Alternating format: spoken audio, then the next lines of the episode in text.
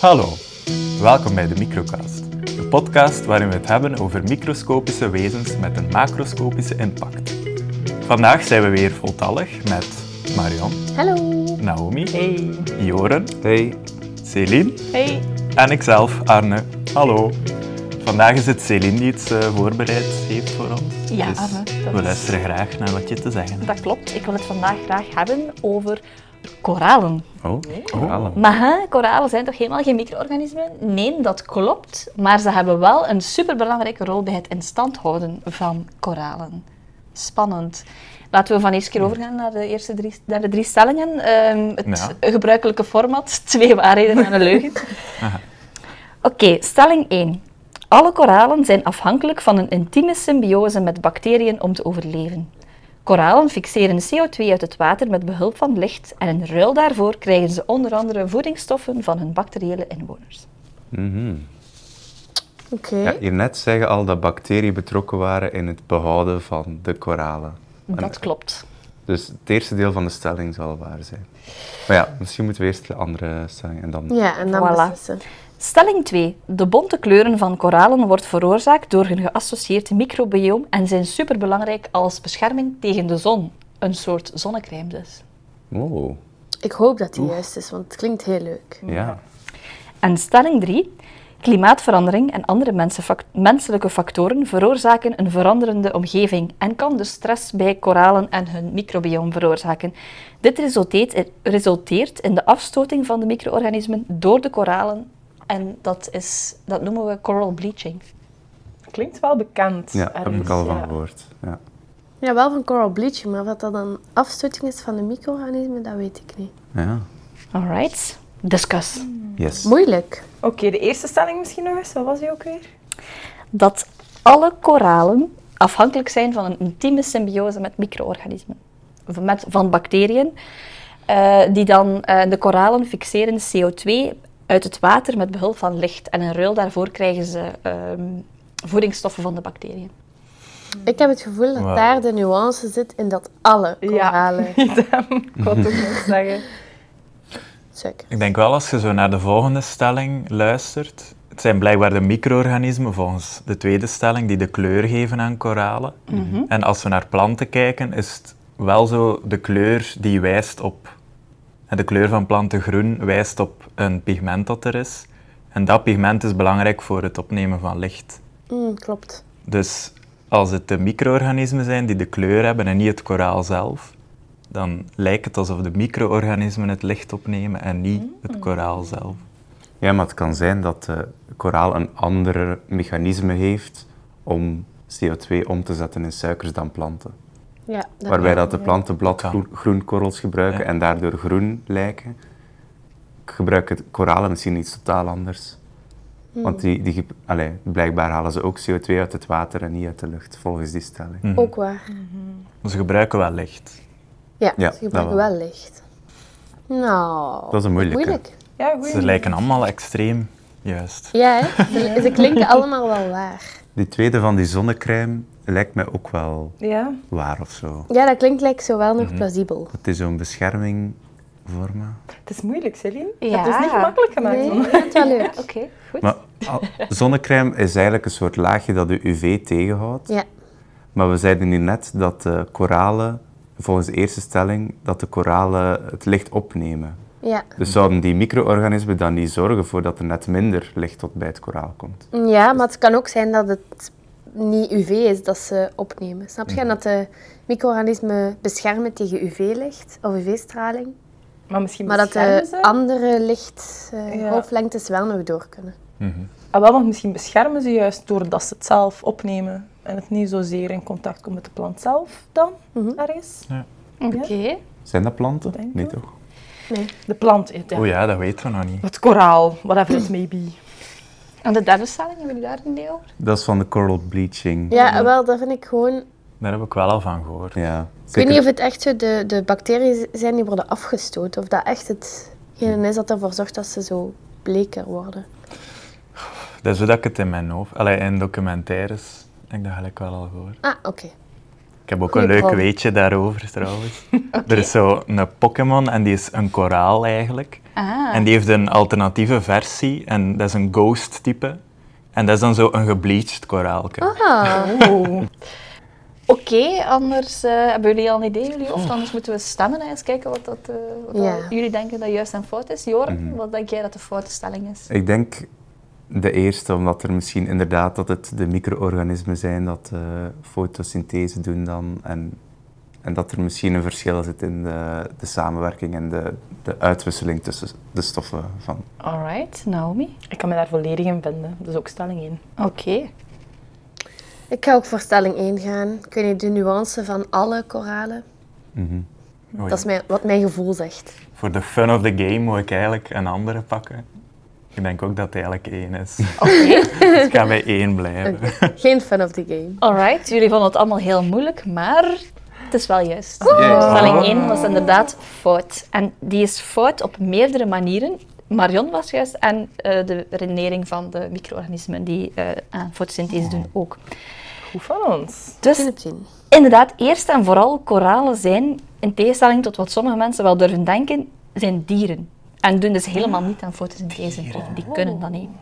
Ze behoren tot de klasse van de Anthozoa, wat dus wil in het Nederlands zeggen bloemdieren. Dus dat maakt het nog wat extra verwarrender. Plus, als je zo een koraalrif ziet met zo die mooie kleuren, denk je soms van, ah, dat, dat lijkt wel een beetje aan, op een bloemenweide. Ja. Maar het, is, het zijn dus wel degelijk dierenkoralen. Ze zijn ook onbeweeglijk. Hè. Ze zijn, hechten zich vast op een rots of een ander substraat. En ja, dat zorgt dus voor een beetje verwarring. En dus inderdaad, het zijn niet de koralen zelf die ehm, aan fotosynthese doen. En Maar ik zei ook bacteriën in mijn stelling, maar dat is dus ook niet waar. Oh. Het zijn microalgen, het zijn eigenlijk algen. Aha. So many layers of life. Yes, yes, het zijn eencellige algen die ook wel dinoflagellaten worden genoemd. Oeh.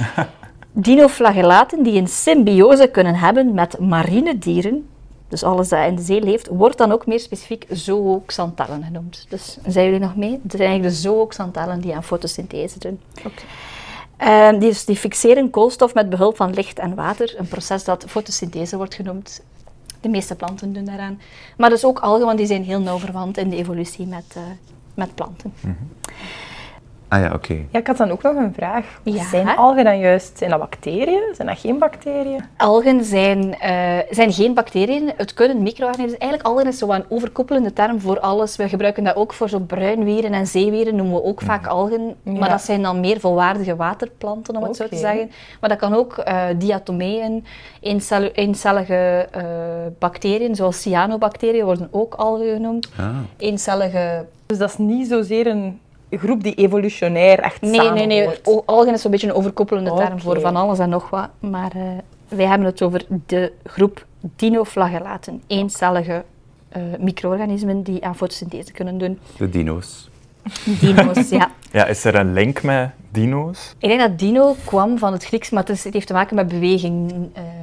Ah ja, van... Flagellaten, Ja. flagellen. een flagel is een soort zweepje dat veel bacteriën of micro-organismen hebben om zich voor te Ja. bewegen. Mhm. Ja. Alright, dus koralen ontvangen koolstof in de vorm van glucose, hè, suiker dus, maar ook nog veel andere bijproducten zoals glycerol en aminozuren. En die gebruikt de koraal dan om allerlei eh, eiwitten, vetten, carbohydraten en ook calciumcarbonaat te maken. Calciumcarbonaat is het skelet van het exoskelet dat zo'n koraal vormt. Ze Eh, maken een soort kalkomhulsel. of Ja. zo. een skelet zoals wij dat hebben. eh, dat is een, eh, Zo'n 90% van alles wat die dinoflagellaten maken, die- of die zooxanthellen, eh wordt gebruikt door de koraal. Dus, echt, dus die heeft die wel echt nodig, die, die koraal. Het is ook dus de drijvende kracht achter de groei van eh, koralen is die, zijn die dinoflagellaten. Daarbovenop krijgt koraal ook nog eens zuurstof door de fotosynthese. Zuurstof is eigenlijk een bijproduct, wat ook planten doen. Hè. Zij maken, eh, produceren ook veel zuurstof dat wij kunnen eh, inademen en wordt afval verwijderd voor hem. Maar ja, wat zit er dan in voor die Ja, dat? Ja. Maar het is wel degelijk een symbiotische relatie. We hebben het er al over gehad, over symbiose. Een symbiose is dus een soort relatie waarbij beide partijen voordeel krijgen. Dus de, de koraal is eigenlijk het thuis, een huis voor de microalgen. Ehm, het is een endosymbiotische relatie. De zooxanthellen zitten binnenin de cellen van de koraal. Ah, in de cellen. Ja, zit erin in het gastroderm. Je zou dat kunnen vergelijken een beetje met ons eh, darmen, zo de buitenste wand. Zo, daar zitten die zooxantellen. Het is zelfs zo, dus die koralen moeten actief die zooxantellen gaan opnemen via een proces dat endocytose wordt genoemd. Dat vormt een compartimentje binnen in de cel. En het is zelfs zo dat de koraal dat compartimentje moduleert, zuurder maakt, zodat de fotosynthese veel efficiënter kan gebeuren. Oh. Ah. We hebben dat in de aflevering van Salmonella ook gezien, dat die Salmonella-bacterie omringd wordt door de cel zelf. Ja. Inderdaad. En maar hier gaat het dan over een symbiose, terwijl daar gaat het over een, een nefaste relatie Ja. tussen En bij salmonella was het ook de salmonella zelf die zorgde voor een beter milieu. Ja. Maar nu is het eigenlijk de koraal die zorgt voor een beter milieu in die celomhulsels voor de Ja. Dinoflagellaten. Hè? Oh ja. Dat is mooi, ja. Mooi gedaan, hè? Ja. Ja, en dus die endosymbiose is super belangrijk geweest in de evolutie van koralen. En 250 miljoen jaar geleden was, wordt vermoed dat dat event is voorgekomen. En dan heeft dat geleid tot een explosie aan diversiteit. En heeft ervoor gezorgd dat die koralen echt kunnen thriven. En dus kunnen leven in een omgeving waar nutriënten heel schaars zijn. Want koralen leven op een bepaalde diepte. Niet te diep, want dan kan het licht er niet meer aan. In helder water. Maar dat is dus eigenlijk heel, heel Arm. en ook inderdaad, Marion zei dus, hè, ja, de nuance van alle koralen, dat is ook waar. Inderdaad, niet alle koralen hebben een symbiose met, eh, met dinoflagellaten. Vooral de rifbouwende, harde koralen hebben dit, maar we hebben ook zachte koralen en Mhm. die hebben dat dan niet. De rifbouwende, gelijk dan de Great Barrier Reef Inderdaad. in Australië.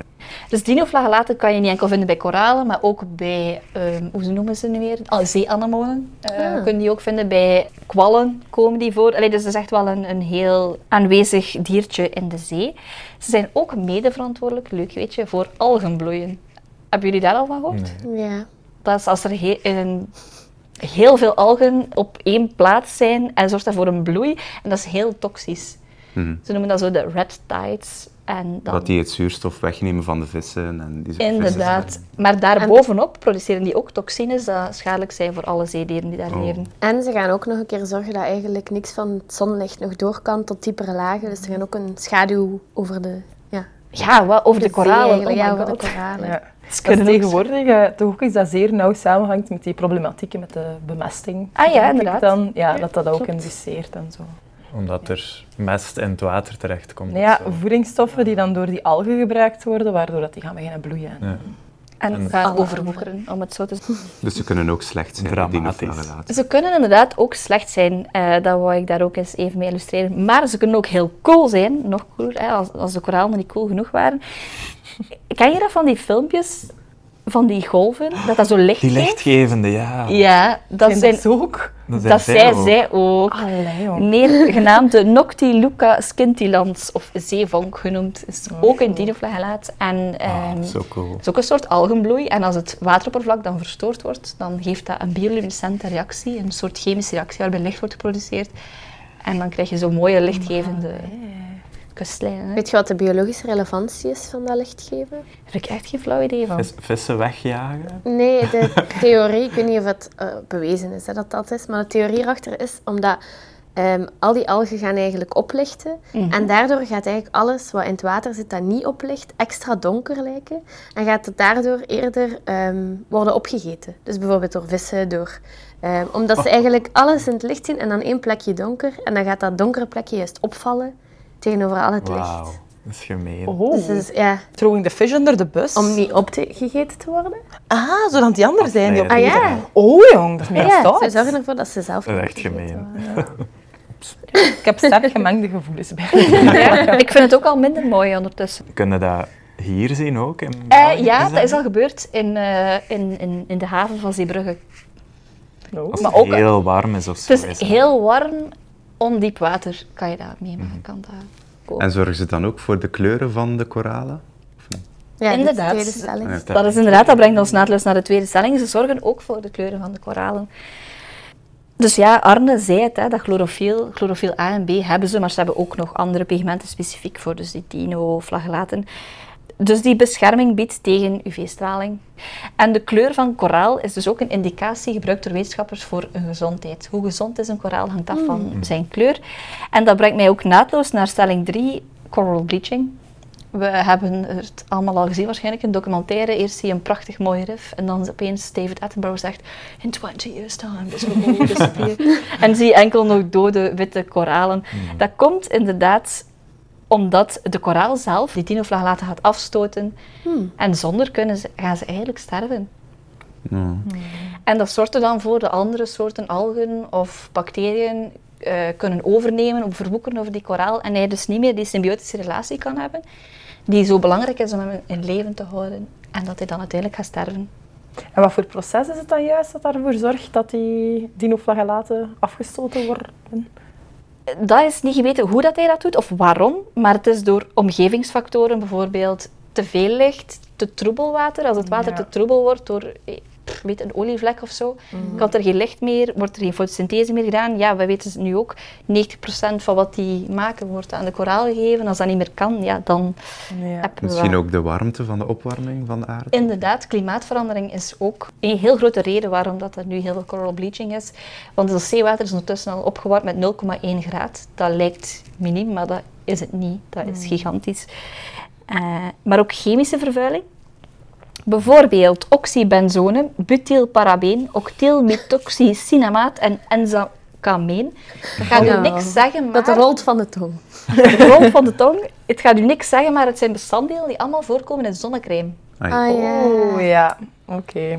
Dus Zie de link. inderdaad, dat, is, dat was het gewoon van je huid. Als wij zwemmen in de zee, stel je voor, je gaat duiken in de Great Barrier Reef, dat was het van je huid. En die koralen kunnen er eigenlijk niet zo goed tegen. Ehm, maar nu zijn er, dus zie je vaak zo ook eh, coral safe zonnecrèmes op de markt verschijnen. Ja. Dat is omwille van, omwille van die reden. Mhm. We, we kunnen het dus echt vergelijken een beetje met onze darmbacteriën. Hè. Een goede darmflora zorgt ervoor dat wij gezond zijn, maar een verstoorde flora van de koralen zorgt er ook voor dat die doodgaan. Eh, dus er wordt nu enorm veel onderzoek naar gedaan. Hè. Dus wetenschappers proberen eh, te weten te komen welke micro-organismen nu allemaal belangrijk zijn. Eh, Dus eerst en vooral die dinoflagellaten, maar ook zoveel anders. Fungi, virussen, eh, andere bacteriën, archaea, zijn ook allemaal belangrijk voor nutriëntenuitwisseling, UV-bescherming eh, van, de, van, de, van de koralen. We zijn er nu over bezig, maar waarom zijn die koralen eigenlijk zo belangrijk? Zoveel zijn er toch niet? Inderdaad, er is maar 1% van de volledige oceaan is, bestaat uit koralen, maar die herbergen wel 25%, een kwart van al het leven in de oceaan. Ah, zo ja. Ja. De Ah, koralen ja. zelf zijn ook een huis voor andere dieren. Absoluut. Ja. Eh, eh, een koraalrif is echt een gigantisch ecosysteem voor allerlei soorten eh, vissen, Krapjes. Krapjes. beestjes. inderdaad, noem maar op. Heel veel eh, zeewezens hangen af van Ja. die... Je zei dat dat weinig was, 1%, maar ik vind dat echt veel. 1% van de hele oceaan is koraal. Ja, dat is is eigenlijk, toch- ik vind dat ook wel nog veel. Ja, oké.